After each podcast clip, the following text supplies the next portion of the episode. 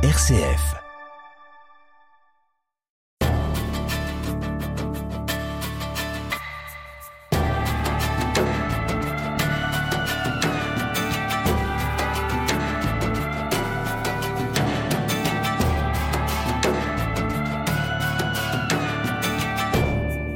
Dès sa réouverture au XIXe siècle, le Japon a fasciné les Occidentaux.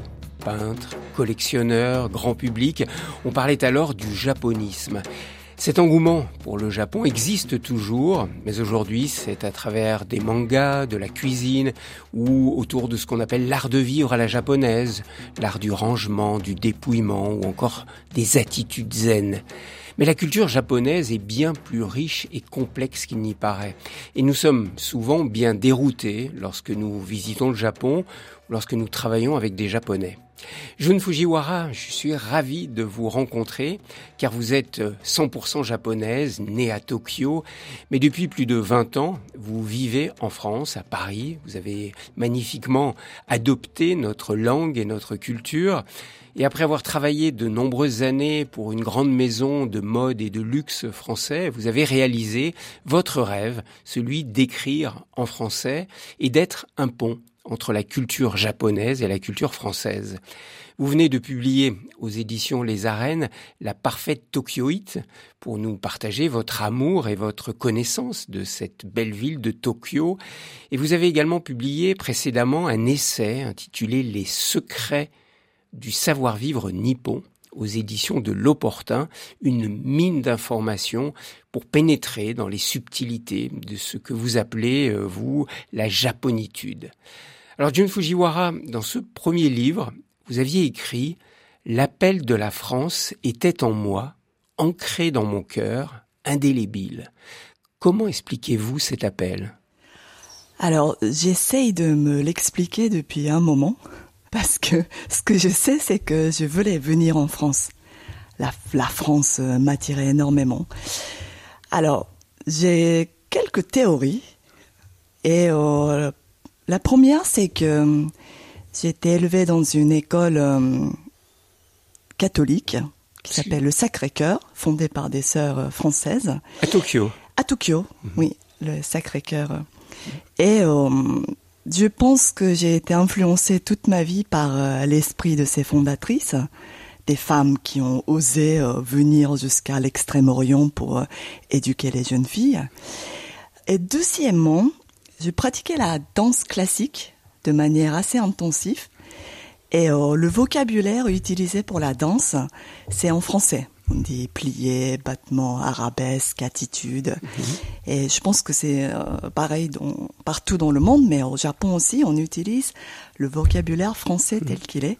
Donc, euh, la musicalité de cette langue, la beauté de cette euh, langue française m'avait imprégné mhm. pendant toutes ces années.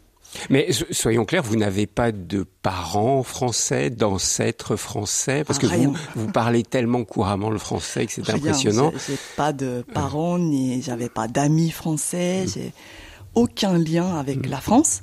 J'avais vécu euh, à Londres entre 3 et 6 ans. Avec vos parents hein, Avec mes mm. parents. Ensuite, au retour à Tokyo, j'avais fréquenté une école euh, américaine pour pas oublier l'anglais justement, avant d'intégrer euh, l'école primaire japonaise. Donc j'avais cette culture un peu anglo-saxonne en moi, mais français euh, pas du tout. Et vous avez commencé à apprendre le français, donc à réaliser un peu votre rêve d'apprendre cette langue. Euh, à quel âge? Je l'ai commencé, je crois que c'était la dernière année du lycée. Donc en terminale pour nous, vers 17-18 ans Mhm. Voilà, j'avais la possibilité de choisir des, cours euh, supplémentaires et il y avait le français. Mhm. Donc j'ai sauté sur l'occasion. Et euh, comme je vous expliquais, je pense que c'est parce que j'étais euh, viscéralement attirée par la beauté de la langue française. C'est la langue, parce qu'il y a un romantisme au Japon. Beaucoup de jeunes femmes, mais aussi d'hommes, sont attirés par la France, la mode, l'art et une vision très romantique, et je le mets entre guillemets, de la France, peut-être une fausse idée de la France. Vous, c'était pas cela Si, si, c'était ça aussi. Ça. C'était, c'était la troisième raison. C'était l'art de vivre à la française qui m'attirait. C'était pas euh, quelqu'un ou l'histoire ou euh, quelque chose en particulier, mais euh, à l'époque, au Japon, la France, ça représentait vraiment cette, euh, cet art de vivre. Mhm. Déjà, j'a- j'adore le mot. Le vivre devient un art. Mhm. Et les Français euh, savent le pratiquer et le communiquer à l'étranger Mhm. mieux que personne. Mais il y a une même fascination, euh, inversement, de beaucoup de Français vis-à-vis du Japon. Et, Alors, et à les Français. c'était pas le cas. Ouais, vous dites à l'époque, c'est il y a, 20, il y a 20, 25 ans. 25 ans, oui, c'est pas. C'était plutôt les Japonais qui sont euh, amoureux de la France, Mhm. comme je l'étais moi-même. Mais alors, est-ce qu'il n'y a pas une désillusion quand on arrive en France et qu'on voit que la France n'est pas exactement ce pays romantique que l'on imaginait? Alors, il il y, en a beaucoup qui sont euh, désillusionnés, Mhm. mais moi, je ne l'étais pas parce que ce qui m'attirait d'abord, c'était la langue française. Ensuite, c'était ce que je voulais faire en France, c'était m'asseoir sur une terrasse pour boire mon café, Mhm. acheter une baguette dans la boulangerie. Vivre à la boire un française. quoi. verre de rouge, euh, voilà tout ça. Et euh, ça, c'est pas une illusion, c'est pas un fantasme, c'est ce qu'on pratique en France. Donc, euh, moi, je n'étais pas euh, particulièrement déçue en arrivant en France.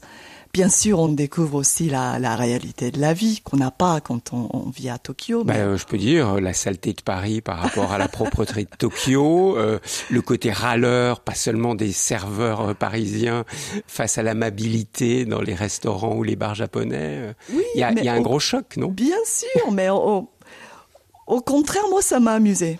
J'aime euh, ces Français râleurs, j'aime cet esprit rebelle. C'est ce qui m'attirait aussi, je pense, quand j'y pense maintenant. Parce que c'est très différent du Japon, c'est ça ce qui vous attirait aussi? C'est tellement contraire à votre culture, ce côté râleur des Je Français. pense, oui, que d'un certain côté, les Français et les Japonais sont diamétralement opposés. Et d'où cette attraction mutuelle aujourd'hui. Mais euh, c'est vrai que pour moi, ce qui est fondamentalement différent, c'est la manière de vivre ensemble. Au Japon, on va d'abord euh, penser au, au bonheur du groupe, la cohésion avant soi-même. Et en France, c'est le- l'exact contraire. On va d'abord penser à soi et ensuite euh, à la société, à la communauté. Visage, l'expression de l'être. Alors, euh, Jun Fujiwara, vous, vous venez de commencer à le faire et nous allons le faire tout au long de cette émission. Vous allez nous aider à comprendre, à partir de votre expérience à la fois de japonaise mais aussi de française, ce qui fait l'identité du Japon, de la culture ja- japonaise. Vous écrivez dans votre livre Les secrets du savoir-vivre nippon, j'ai redécouvert le Japon à travers un filtre français. Ce filtre me donnant la possibilité d'analyser mon pays avec recul.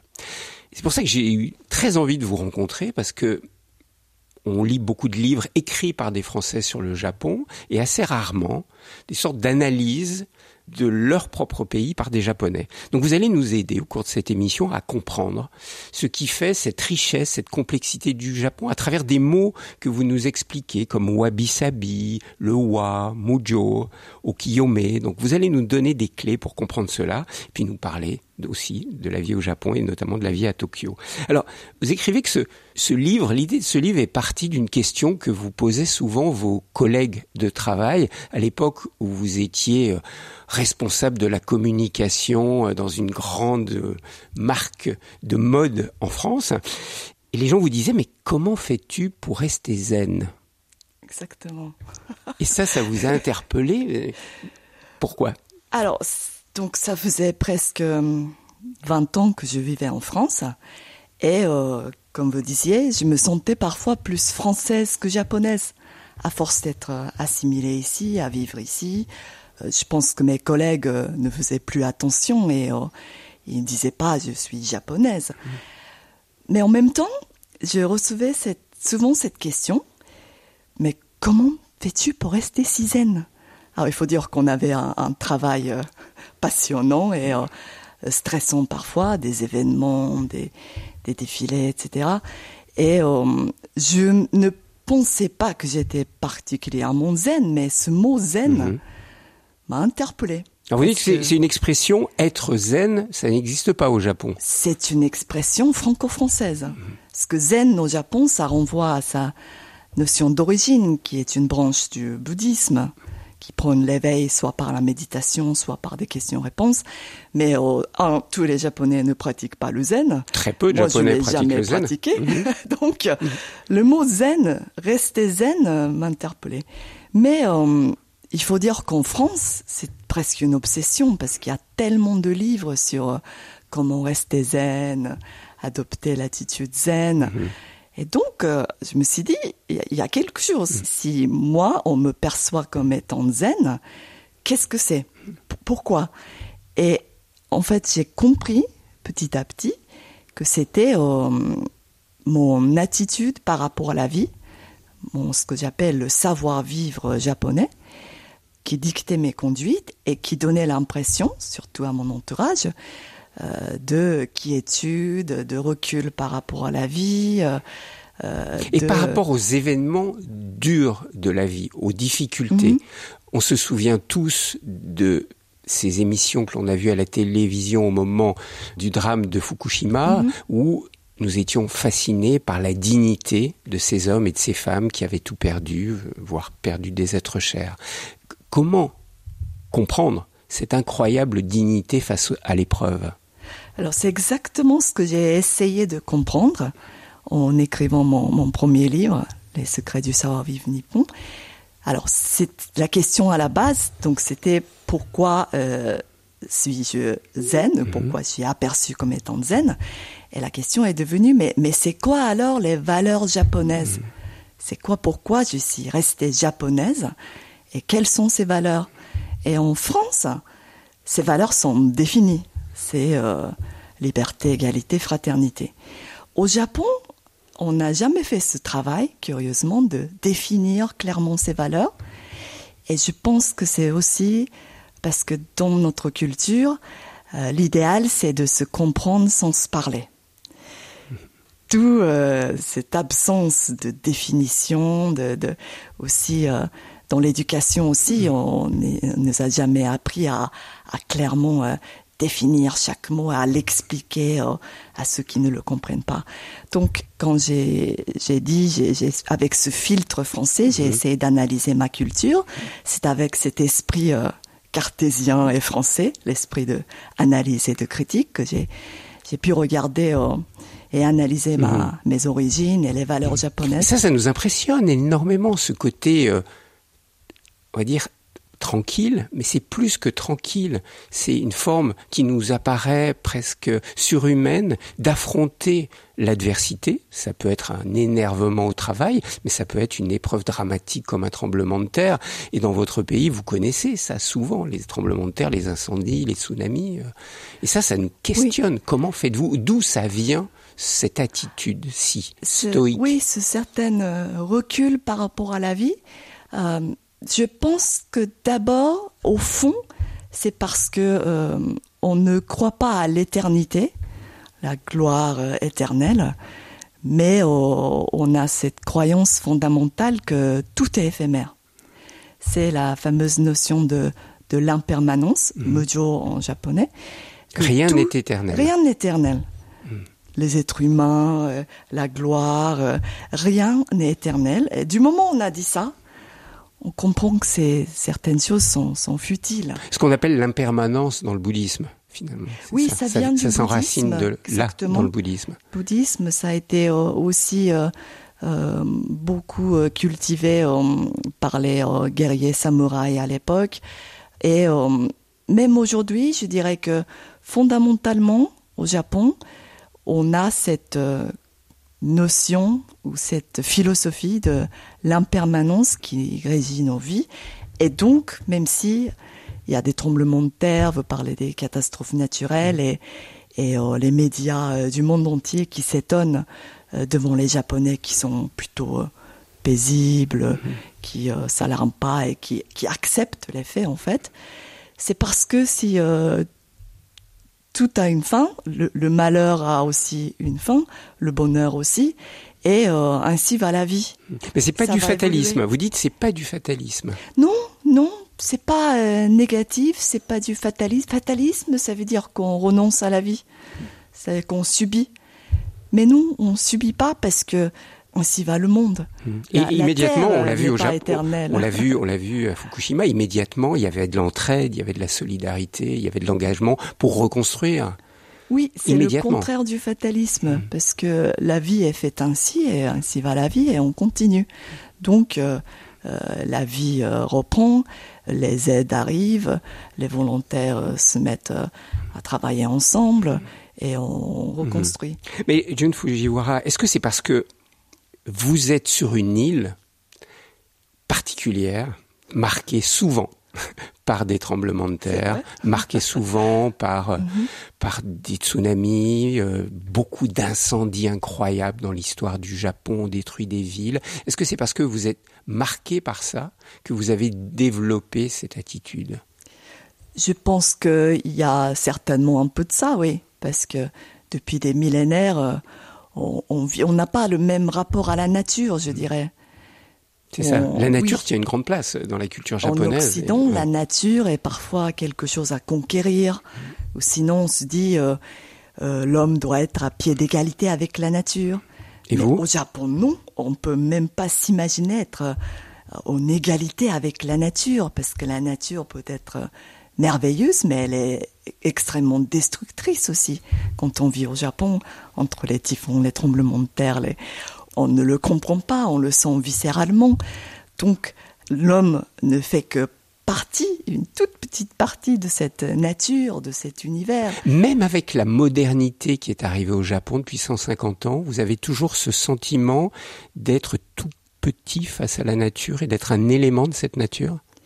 Je dirais oui, parce que on a toujours les catastrophes naturelles. J'étais au Japon cet été, mais il y a des typhons euh, qui, a- qui sont arrivés de Okinawa partout au Japon et, et euh, on n'y peut rien. Donc sentiment de fragilité, c'est ça? Euh, c'est pas du fatalisme et c'est pas non plus euh, du fragilisme non plus, je dirais. Pour nous, c'est ainsi va le monde. Le monde est fait comme ça. Et euh, l'homme, euh, on a l'impression de construire les choses, mais de toute façon, euh, si la Terre va plus exister un jour, si l'univers euh, évolue, rien ne va rester en fait. Donc euh, cette philosophie profonde que euh, voilà, c'est c'est une sorte d'humilité, je dirais, par rapport à la vie.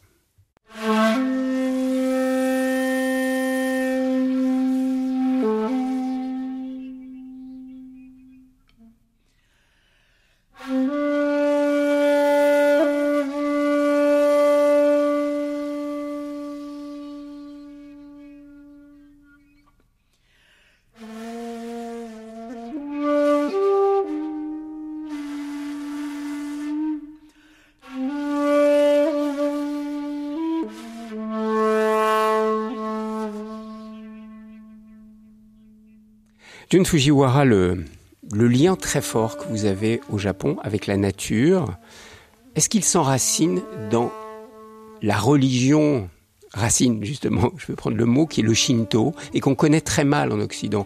On vous associe souvent au bouddhisme, au Japon, mais en fait, la religion originelle du Japon, c'est le Shinto, qui a un lien très intime avec les esprits de la nature, ce que vous appelez les kami. Euh, Donc j'aimerais que vous nous aidiez à comprendre, finalement, qu'est-ce que c'est que le Shinto pour la japonaise que vous êtes C'est- une question très difficile, mais c'est ce que j'essaye d'expliquer justement parce que on est en France et il faut définir et expliquer. Donc le Shinto, il y a beaucoup de Japonais qui le perçoivent pas exactement comme une religion. C'est des coutumes de la vie, c'est des traditions.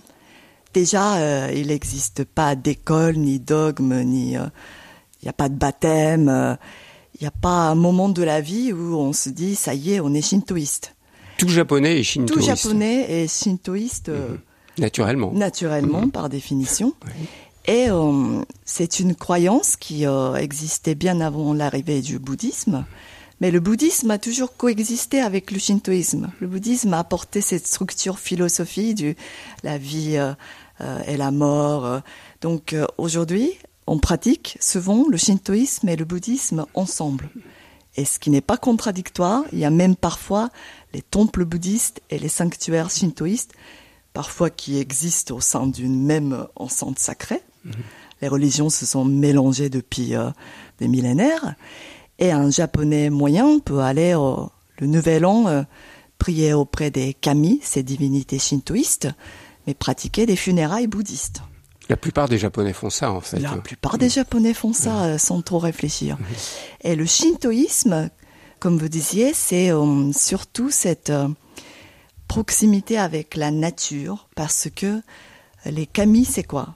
C'est des divinités, mais c'est plutôt l'esprit divin, je dirais. Ils sont pluriels, les esprits divins. Ils peuvent être incarnés par un élément de la nature, un montagne majestueux qui nous inspire le respect et la crainte. Ça peut être un esprit divin, euh, un rocher, une cascade. En fait, en tant qu'être humain, quand on est émerveillé devant quelque chose de éminemment plus grand, c'est un peu ça. Donc euh, pour moi, c'est un, un sentiment religieux qui est assez universel. Vous l'exprimez bien dans votre livre, vous dites c'est s'incliner devant la nature. Dans Mhm. le s'incliner, c'est la marque de respect face à la grandeur et à la beauté de la nature. C'est ça, c'est euh, se rendre compte qu'on est un, un tout petit être, être humain euh, face à quelque chose de immensément plus grand. Mais on se dit comment des Japonais contemporains, très modernes, très férus de science, comme vous l'êtes, peuvent encore croire, et je le mets entre guillemets, à 8 millions de dieux que vous appelez les, les kami. Oui. C'est-à-dire comment un japonais ou une japonaise moderne comprend ce qu'est cette notion d'esprit des kami, l'esprit d'un lieu, l'esprit d'un arbre, l'esprit d'un rocher. C'est difficile. difficile. Mais je pense que toute la science du monde ne va pas enlever ce sentiment euh, très primitif d'un être humain face à, à l'immensité de, ça peut être la nature, ça peut être euh, un sentiment, mais, mais on est euh, conscient que ce monde est régi par quelque chose qui nous dépasse. Et je pense que c'est naturel et euh, on, on se pose pas tellement de questions là-dessus. Comme Encore aujourd'hui, même à Tokyo, il y a 2000 sanctuaires shinto et autant de temples bouddhistes. Et euh, ils sont fréquentés jour et nuit.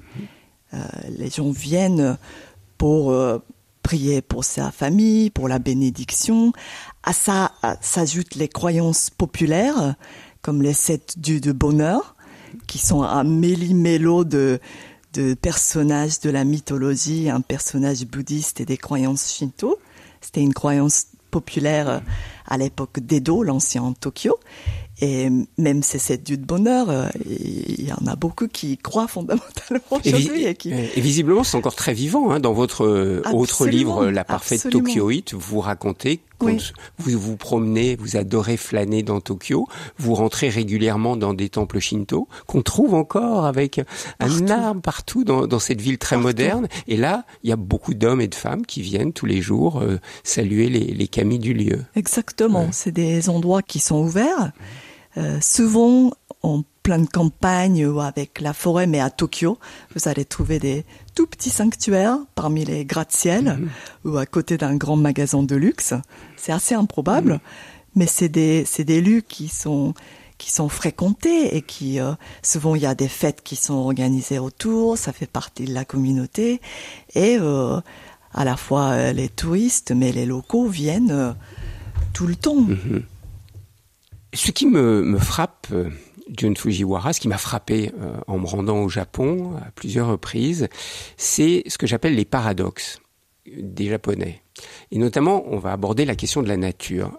Vous aimez la nature, vous la respectez à travers le shintoïsme, et on le voit même la, passion qu'ont des gens qui ont une toute petite euh, place devant leur maison, et là ils vont faire pousser quelques arbres ou quelques bonsaïs, ou un soin pour ces plantes qui sont là devant chez eux, et puis la destruction de la nature. Ce qui m'a frappé, c'est comment au Japon vous avez pu enlaidir des espaces naturels, des bords de mer qui sont complètement modernisés, bétonisés.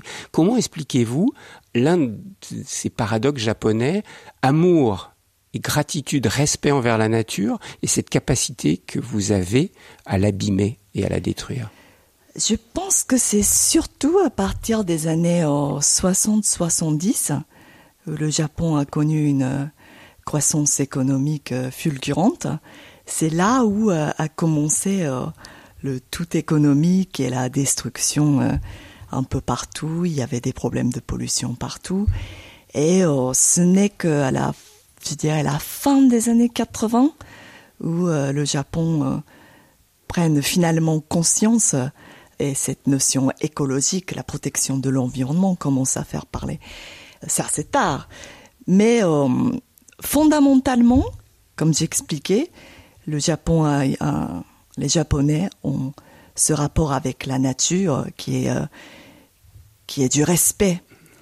Et euh, ça se voit tellement dans les films que j'adore du Hayao Miyazaki les dessins animés, hein, les très beaux dessins animés de Miyazaki. il raconte très bien mhm. ce rapport particulier que les Japonais ont avec la nature, euh, parce que euh, la nature peut être à la fois protectrice mais destructrice aussi.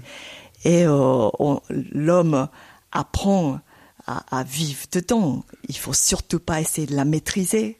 Dès qu'on essaie de la maîtriser, euh, il y a le revers de la médaille.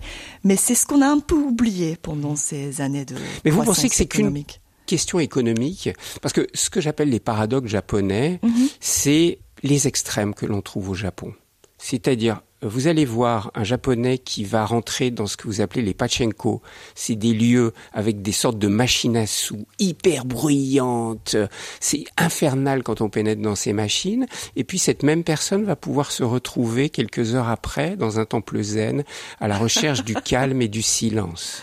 Vous avez des gens d'une extrême courtoisie mais impressionnante, cette courtoisie, cette bienveillance. Et puis vous allez avoir euh, un vieux monsieur qui va s'adresser avec une dureté incroyable à une jeune fille qui l'aura bousculée dans la rue. Vous voyez? Alors là, sans courtoisie. Euh, extrême gentillesse, extrême dureté. Comment comprendre ces extrêmes? C'est ce que j'appelle des paradoxes. Je la perçois pas comme un paradoxe parce que je trouve que c'est surtout ici en France et en, Occident plus large, on, a tendance à voir les choses d'une manière euh, binaire, noir et mmh, blanc, mmh. bien et le mal, ou euh, tradition et modernité. Et au Japon, on réfléchit pas comme ça. Donc on est perplexe quand on nous dit mais comment vous faites coexister la tradition et la modernité? Pour nous c'est linéaire, donc forcément ça coexiste.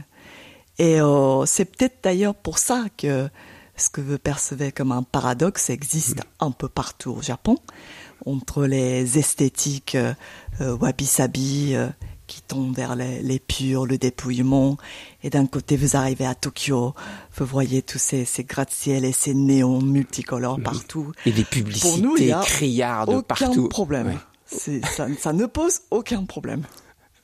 Et comment vous faites justement pour accueillir ça, cette différence incroyable Là, c'est très intéressant ce que vous venez de dire. Ce dépouillement, quand vous rentrez dans certaines maisons japonaises, c'est très très dépouillé. Et puis en même temps, le côté presque vulgaire, criard de, de ces publicités qu'on voit partout. Ça ne vous pose aucun problème Non, ça ne pose aucun problème. Je dirais que non, c'est comme si euh, on va pas euh, faire euh, table rase du passé pour vivre dans le futur avec mm. des des intelligences artificielles et des robots et des non l'un va pas remplacer l'autre mm.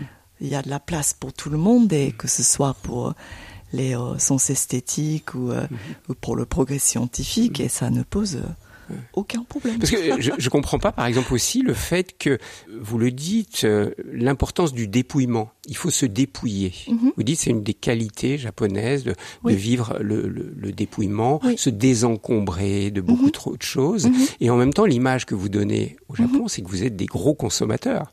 Vous aimez consommer, vous aimez acheter. On le voit, la frénésie des Japonais qui viennent en France euh, dans les magasins de luxe. Il y a une sorte de frénésie. Comment tenir ça? Ça change un peu ces derniers temps parce que pour moi, c'est vraiment le résultat de ces années 80-90 euh, euh, de croissance économique et oh, c'était un peu excessif pour moi. Aujourd'hui, quand on va au Japon, on a surtout, euh, comme en France, cette quête du plutôt le, le retrouver soi-même, revenir à des valeurs essentielles de la vie. Euh, avant, si le rêve d'un jeune, c'était d'intégrer une grande entreprise, acheter une maison, une belle voiture, et c'était le succès incarné. Aujourd'hui, ça fait plus rêver. Ça fait moins rêver ou ça, fait, plus ça rêver? Ça fait plus rêver quand on, on voit les jeunes. Avant, euh, partir à l'étranger, euh, voyager partout dans le monde, c'était le rêve et c'était aussi le gage du succès. Mhm. Aujourd'hui, les Japonais voyagent beaucoup moins à l'étranger. Ils sortent un peu ce repli sur soi-même, pour le meilleur et pour le pire. Mais je pense qu'on est en train de revenir justement à aux valeurs essentielles euh, que j'ai racontées dans mon livre, qui est euh, surtout euh, être en paix avec soi-même. Finalement, on revient toujours à ça. Et quand on pense à l'importance de la notion du vide dans la culture japonaise, l'accumulation dans la vie euh, ne donne surtout pas le bonheur. C'est pas l'accumulation qui fait le bonheur, c'est c'est le vide et c'est cette capacité à revenir à l'essence du soi-même qui fait le bonheur. C'est intéressant que vous nous dites ça, vous qui avez travaillé pendant 20 ans comme directrice de la communication d'une grande marque de luxe. Oui. Vous avez fait la promotion du rêve, du luxe. Mhm. Mhm. Et vous diriez, ce que mhm. vous venez de nous dire, là, finalement, l'accumulation d'objets, même de beaux objets, c'est mhm. pas ça qui rend heureux Oui, mais le luxe, pour moi, c'était, c'était pas ça. Pour moi, le, j'étais extrêmement fière de travailler pour cette euh, grande maison de luxe parce que pour moi, c'était euh, l'excellence française, surtout la passion pour la création, pour le savoir-faire. Euh, l'amour pour la, la, beauté extrême, l'importance du travail de la main, toutes ces choses qu'on pouvait communiquer à l'étranger. La France sait très bien communiquer ses valeurs et, euh, et ses, ses, maisons aussi. Et je suis fière d'avoir euh, pu participer à cette mmh. aventure. Donc pour moi, c'est pas le luxe n'est pas le contraire de comment dire les, les, valeurs essentielles de la vie. Mais ceci étant dit, personnellement, j'ai travaillé 17 ans euh, avec un rythme assez euh, effréné, on va dire. Et ça m'a fait du bien, en fait, de, s'arrêter et de revenir euh, à l'essence de moi-même. Parce mhm. que quand je suis arrivée en France, je suis venue avec un rêve qui était celui d'écrire en français. je ne savais pas quoi, mais je voulais écrire en français. Et j'avais intégré Sciences Po, ensuite j'avais fait des stages et je me suis retrouvée dans le métier de la communication. C'était tellement passionnant que 20 ans sont passés à toute vitesse, mais c'est maintenant que je reviens finalement à votre rêve initial. À mon rêve initial et à, moi-même, à l'état brut. C'est ce qui est important dans la vie de. C'était important pour moi. Donc euh, je ne le dirai pas pour tout le monde, mais en mhm. tout cas pour moi, c'était important parce que finalement, quand on, travaille, on n'a pas le temps, on, a peu de temps pour réfléchir à, qui l'on est. C'est un peu ça la question euh, fondamentale et essentielle, qui l'on est. Et c'est, on connaît pas la réponse et c'est pour mm. ça que ça nous torture pendant toute une vie. Et euh, moi, ça m'a fait du bien de prendre du recul et du temps, en tout cas en ce moment, de, réfléchir sur mm-hmm. cette question.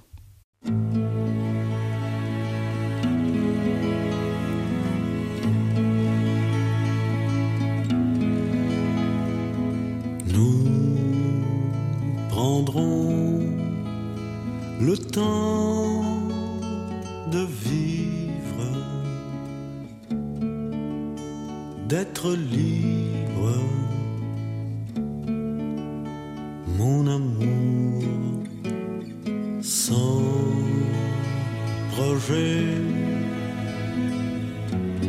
et sans habitude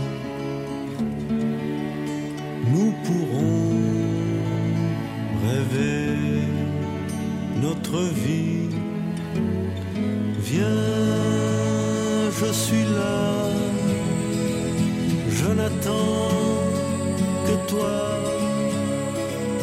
Tout est possible, tout est permis.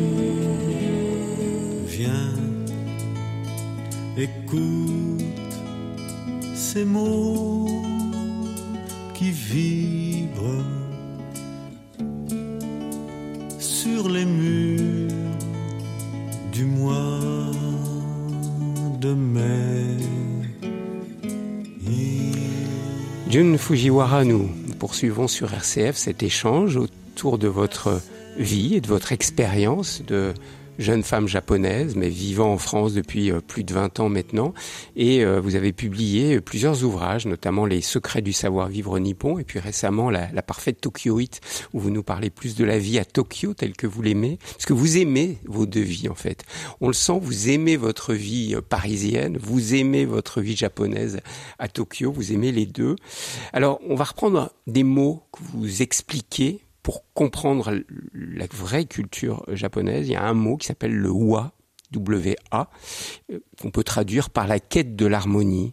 Alors, qu'est-ce que c'est? Comment comprendre ce mot wa qui, finalement, euh, conduit, dirige la vie des Japonais? Le wa, c'est un mot très important au Japon. S'il y a un mot pour qualifier le Japon, je dirais même que c'est ça, l'harmonie. Et pourquoi l'harmonie? C'est-à-dire que euh, au Japon, on a ce savoir-vivre ensemble qui est euh, diamétralement opposé, je dirais, à, celui de la France. Et euh, ça peut surprendre les Français parfois. Donc j'essaye de l'expliquer à ma manière. Et un Japonais va d'abord penser aux autres, surtout à son entourage, avant de décider pour soi-même, pour dire ce qu'il veut. Mhm. Vous avez une phrase très claire dans votre livre, vous dites le bien-être du groupe importe plus que son propre désir. Exactement. Et il y a une anecdote que je raconte euh, souvent. Un Japonais qui est invité à un apéritif euh, chez les Français. Et euh, il arrive en premier parce qu'il arrive toujours cinq minutes à l'avance. Et l'autre Français va dire, mais qu'est-ce que tu veux boire? Alors le, japonais hésite parce que même s'il veut boire de la bière, il se dit mais est-ce qu'en France ils boivent de la bière? Je sais pas trop. Qu'est-ce que les autres vont boire? Mais les autres sont pas encore là, donc euh, si les autres buvaient tous euh, du vin, il aurait dit euh, moi aussi du vin, mais il sait pas. Donc il répond je ne sais pas. Et le français pense que soit il est bête, soit il sait pas ce qu'il veut, il est mhm. bizarre, il sait même pas ce qu'il veut boire. Mhm. Mais c'est pas le cas parce que en fait, ce japonais essayer de comprendre ce que le groupe, le groupe désire boire. Est-ce qu'il va pas gêner mhm. euh, l'invité, euh, euh, son, son, hôte qui l'invite Il veut surtout pas le gêner. En fait, il ne faut jamais gêner l'autre, c'est ça. Il y a toujours une attention à l'autre. C'est pour ça qu'on a l'impression que, euh, je le mets entre guillemets, hein, je veux pas bouger, que vous n'êtes pas franc, que vous ne dites pas les choses franchement, euh, incompréhensible. dans les réunions, c'est dites jamais non, mais c'est jamais clair. On sait jamais ce que vous pensez. Hein, vous, savez jamais oui, c'est jamais non. En fait, c'est euh, il n'a pas son opinion. Et pour un Français, ne pas avoir son opinion, c'est grave. C'est très très grave, n'est-ce pas?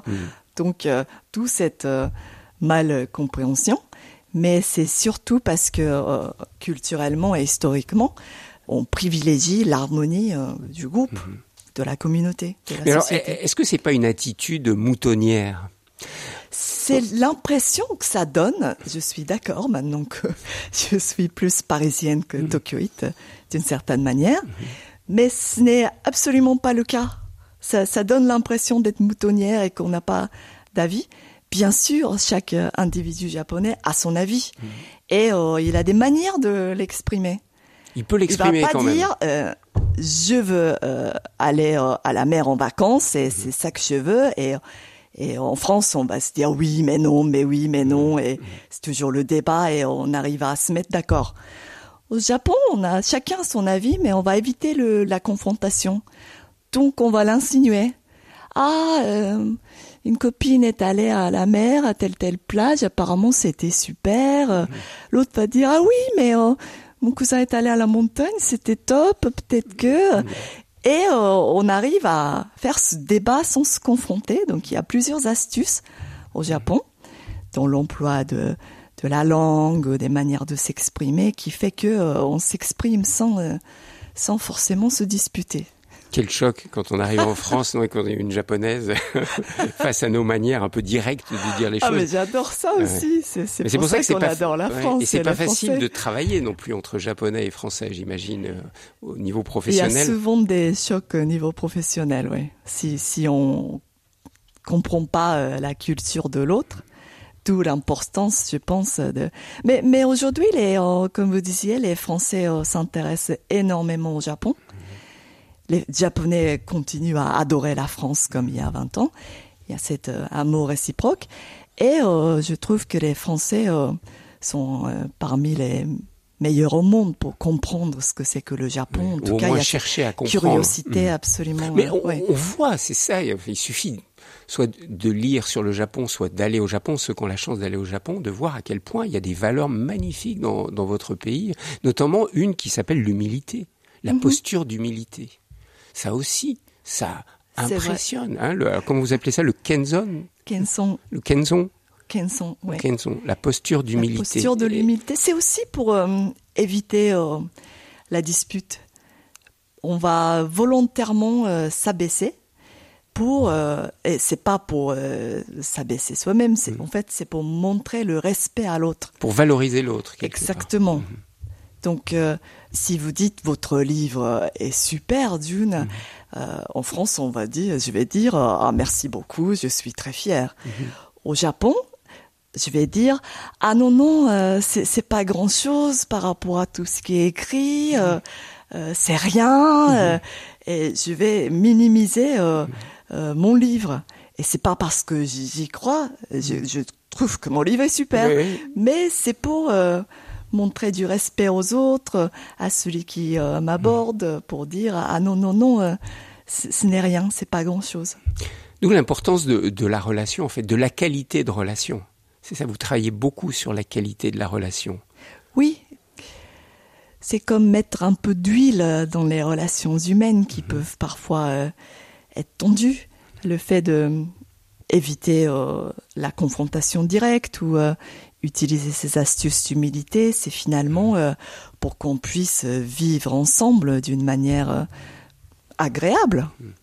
Et je pense que c'est aussi parce qu'on est, est, plus nombreux euh, au Japon sur une superficie qui est peu la moitié de la France. Donc euh, le fait de, surtout dans les, les villes, parce oui. que le Japon est un pays euh, montagneux, donc la densité de la population dans les grandes villes est assez impressionnante venant de la France. Mmh. Et euh, c'était, je pense, une nécessité. C'est ce qu'on a cultivé pour euh, mieux vivre ensemble. Ce qui fait que on se croise au Japon, et vous le décrivez dans la parfaite Tokyoïte, votre livre, on se croise au Japon, des centaines de milliers de personnes vont se croiser dans le métro, dans les rues, et c'est fluide. Il y a, Exactement. Il y a pas, on se heurte pas, il n'y a pas de ça, c'est assez impressionnant. impressionnant ça, ouais. Quand euh, vous venez de la France et vous débarquez euh, sans transition dans la foule tokyoïte. Mmh. C'est une sensation particulière que, que j'éprouve à chaque retour à Tokyo. Parce que c'est comme si la foule a une existence en soi. Mmh. Et euh, en France, la foule est, est désagréable. Ah ouais. Parce mmh. qu'on se cramponne à son individualité et, euh, et, on subit la foule. Au Japon, euh, on a cette euh, logique de la foule. On se laisse aller au flux et euh, c'est comme ça qu'on arrive à, à, vivre ensemble, même à Tokyo. Visage, Thierry Lyonnais. Jun Fujiwara, il y a une notion très belle au Japon, mais très compliquée à expliquer, c'est celle du wabi-sabi. Mm -hmm. Alors, vous avez fait l'effort d'essayer de mettre les mots sur cette notion très subtile qu'on pourrait appeler la beauté du, du dépouillement et l'éloge de la patine. C'est comme ça que vous avez titré, euh, traduit ou oui. la beauté du dépouillement et l'éloge de la patine. Alors oui. dites-nous en quoi cette notion de wabi-sabi est vécue au Japon et en quoi elle est importante. Alors, il n'y a pas de mot plus difficile à expliquer pour un japonais, le wabi-sabi, euh, même si on le, on le comprend, on le ressent euh, mmh. d'une manière assez instinctive. Mmh. Donc un japonais va plutôt essayer d'expliquer le wabi-sabi par euh, des exemples. Par exemple, un, bol de thé qui est cassé mais qui a vécu euh, plus de 100 ans, 200 ans. c'est le wabi-sabi, un, temple qui est délabré, mais avec la mousse qui a poussé autour, c'est le wabi-sabi. Euh, ça peut être une nappe, un set de table transmis par sa grand-mère qui a jauni, mais qui nous émeut. Ça peut être du wabi-sabi. Qui a une âme, qui a une âme, on va, dire, qui est habité. Oui, il y a aussi euh, cette notion du temps. Le wabi-sabi, euh, euh, c'est le contraire du, du bling-bling et du clinquant neuf. c'est l'exact contraire. C'est aussi la beauté des choses simples, le contraire de la faste, l'or, donc de la poterie, des bougeoirs qui ont vécu aussi.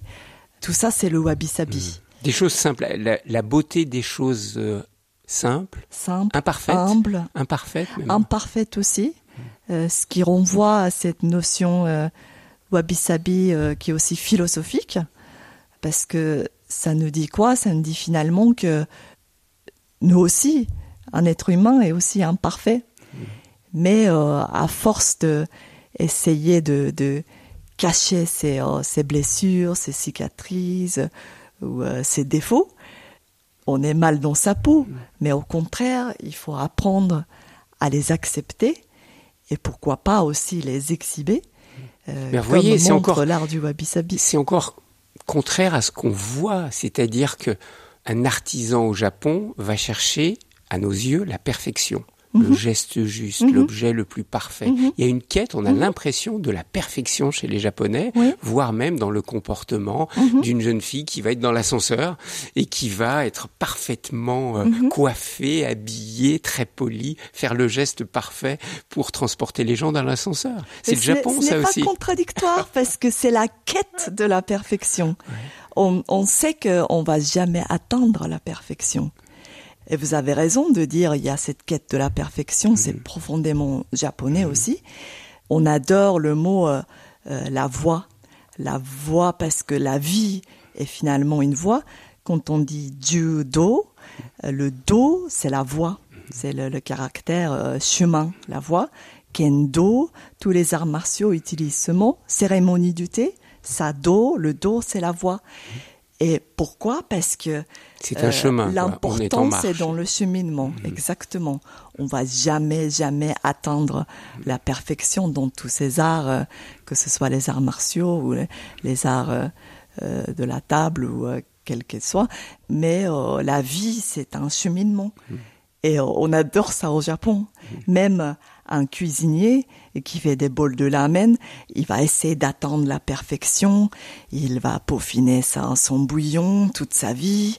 Euh, on croise des artisans euh, fous furieux comme ça euh, partout au Japon. Qu'on appelle des trésors vivants. Certains sont des trésors vivants. Hein, certains sont des trésors vivants, mais, mais pas forcément. Ça mhm. peut être vraiment le, le teinturier ou le cuisinier qui, dans son métier, euh, veut attendre la perfection et qui va passer sa vie à se perfectionner sans partir en vacances. Et, et euh, quand on comprend pas euh, cette quête de la perfection, on va dire qu'il est un peu fou, mm-hmm. mais mais non, parce que c'est ça, sa vie, c'est c'est ce cheminement mm. vers la perfection. Et en même temps, vous émerveillez vers un bol tout simple mm-hmm. qui semble très tordu aux yeux d'un non-initié. On voit ce bol de thé pour la cérémonie qui thé qui est moche et qui va coûter 300 000 euros. Euh, mhm. J'ai vu des bols à des prix phénoménaux à Tokyo. Une fortune. Une fortune, le prix mhm. d'un appartement pour un bol, un simple bol. Oui. Ça aussi, c'est la culture japonaise. Et pourtant, ce bol qui semble imparfait vous semble extraordinaire? Oui, parce que c'était euh, c'était dans la cérémonie du thé, dans le sado où cette notion du wabi-sabi a été cultivée à son extrême.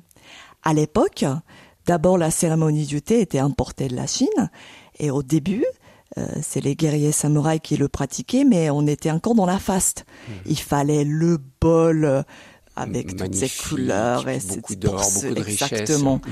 Et il fallait euh, aussi montrer aux autres qu'on est riche et puissant. Donc c'était dans la, le, faste. Hmm.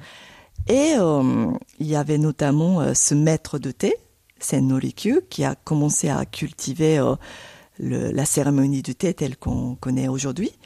Il a éliminé tout ce qui est bling bling. Mhm.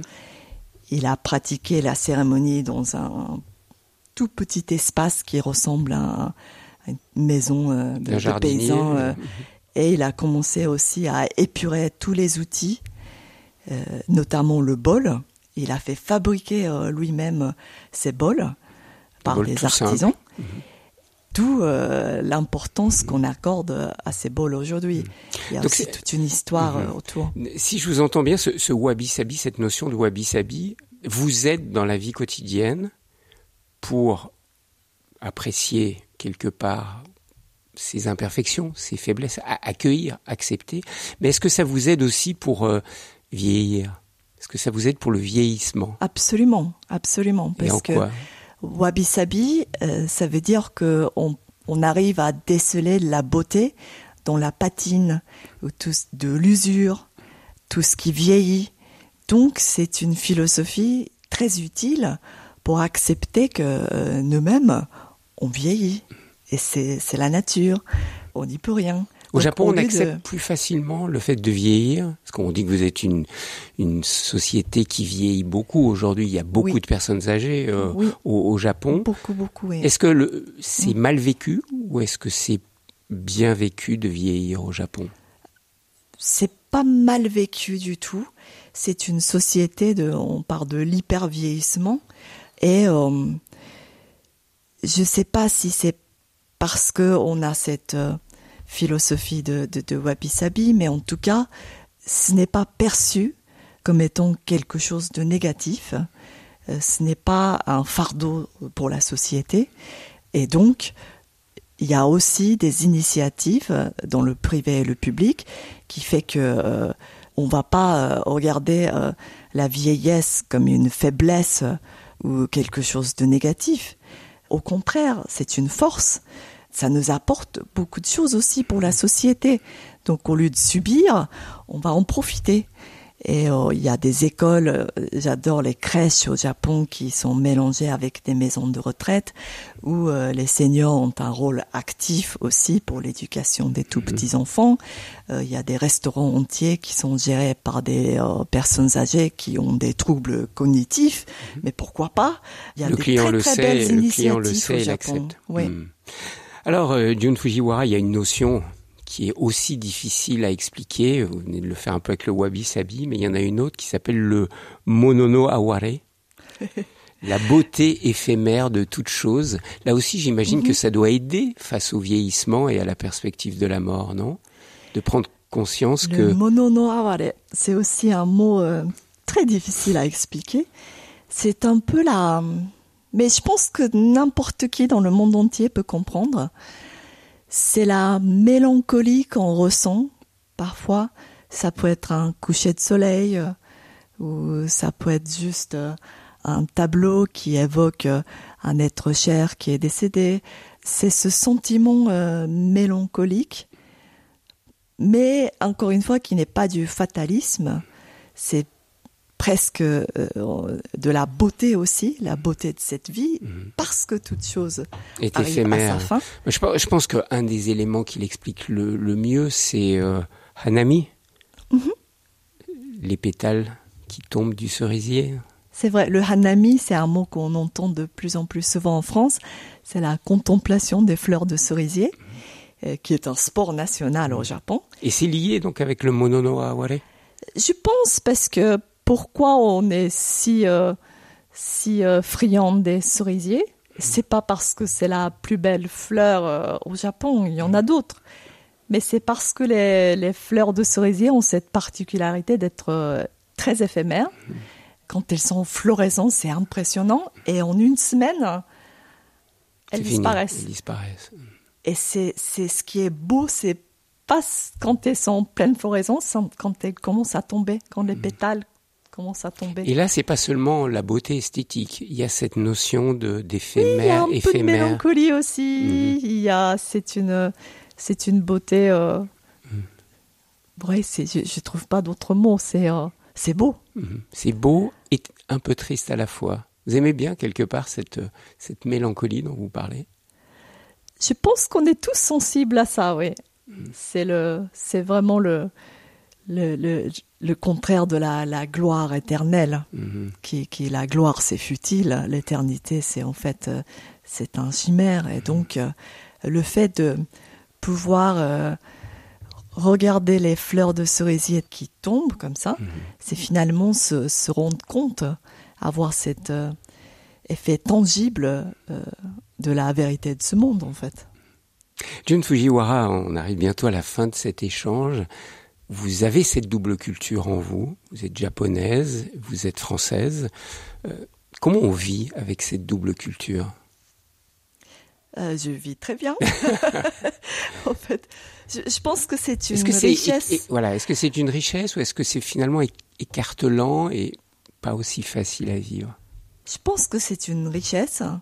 Euh, et j'avais aussi cette culture anglo-saxonne quand j'étais petite. Et euh, la culture française m'a permis aussi de sortir de ce côté euh, euh, binaire anglais-japonais. Donc ça m'a apporté un équilibre. Et je pense que on est libre de choisir en fait une culture ou un art de vivre qui nous fascine. Tout le monde doit être libre et ça doit être possible. Je parle pas des nationalités ou des ou des cultures, mais mais l'influence culturelle, surtout venant d'une culture aussi différente que la France et le Japon, je pense que c'est une richesse euh, inouïe. Mais quand vous, vous retournez à Tokyo, Vous vous sentez immédiatement tokyoïte ou vous êtes encore euh, parisienne arrivant à Tokyo? Alors c'est ce que C'est ce que vous dites dans votre livre. mon livre, La parfaite Tokyoïte, mais au Mhm. début, je suis parisienne, mais pure et dure. Donc, euh, tout m'émerveille, euh, j'ai encore mon esprit cartésien, je me pose des questions, j'essaie de capter le regard de tout le monde. Mais en trois jours, je hein. redeviens Tokyoïte, comme si j'avais jamais quitté ma ville natale. Et euh, je pense que c'est important aussi de ne pas oublier ses racines, Euh, même si dans ce monde euh, on a plusieurs influences culturelles et et il y a de plus en plus de jeunes qui vivent aussi euh, en dehors de son pays d'origine, que ce soit malheureusement forcé ou voulu. Et je pense que c'est bien, j'adore le brassage culturel, mais en même temps, c'est vrai que ne pas oub- oublier d'où on vient, sans, ça veut pas dire forcément s'accrocher à sa nationalité ou sa culture, mais ne pas oublier euh, euh, ses racines. Je pense que c'est important pour euh, revenir à cette question éternelle qui l'on est, Qui suis-je? Comprendre qui suis-je. Bien, merci beaucoup. Sincèrement, j'ai eu énormément de plaisir à lire vos, vos deux livres, Les secrets du savoir-vivre nippon, que vous avez publié aux éditions de L'Opportun, il y a, il y a deux, trois ans maintenant, et puis ce nouveau livre que vous publiez, La parfaite Tokyoïte, publié aux éditions Les Arènes, et vous écrivez en français, vous n'écrivez Oui. pas en japonais. Ah, c'est mon plus grand plaisir. Merci beaucoup euh, d'être passé au micro de beaucoup. RCF. Visage, une émission proposée par Thierry Lyonnais, réalisation technique Philippe Faure.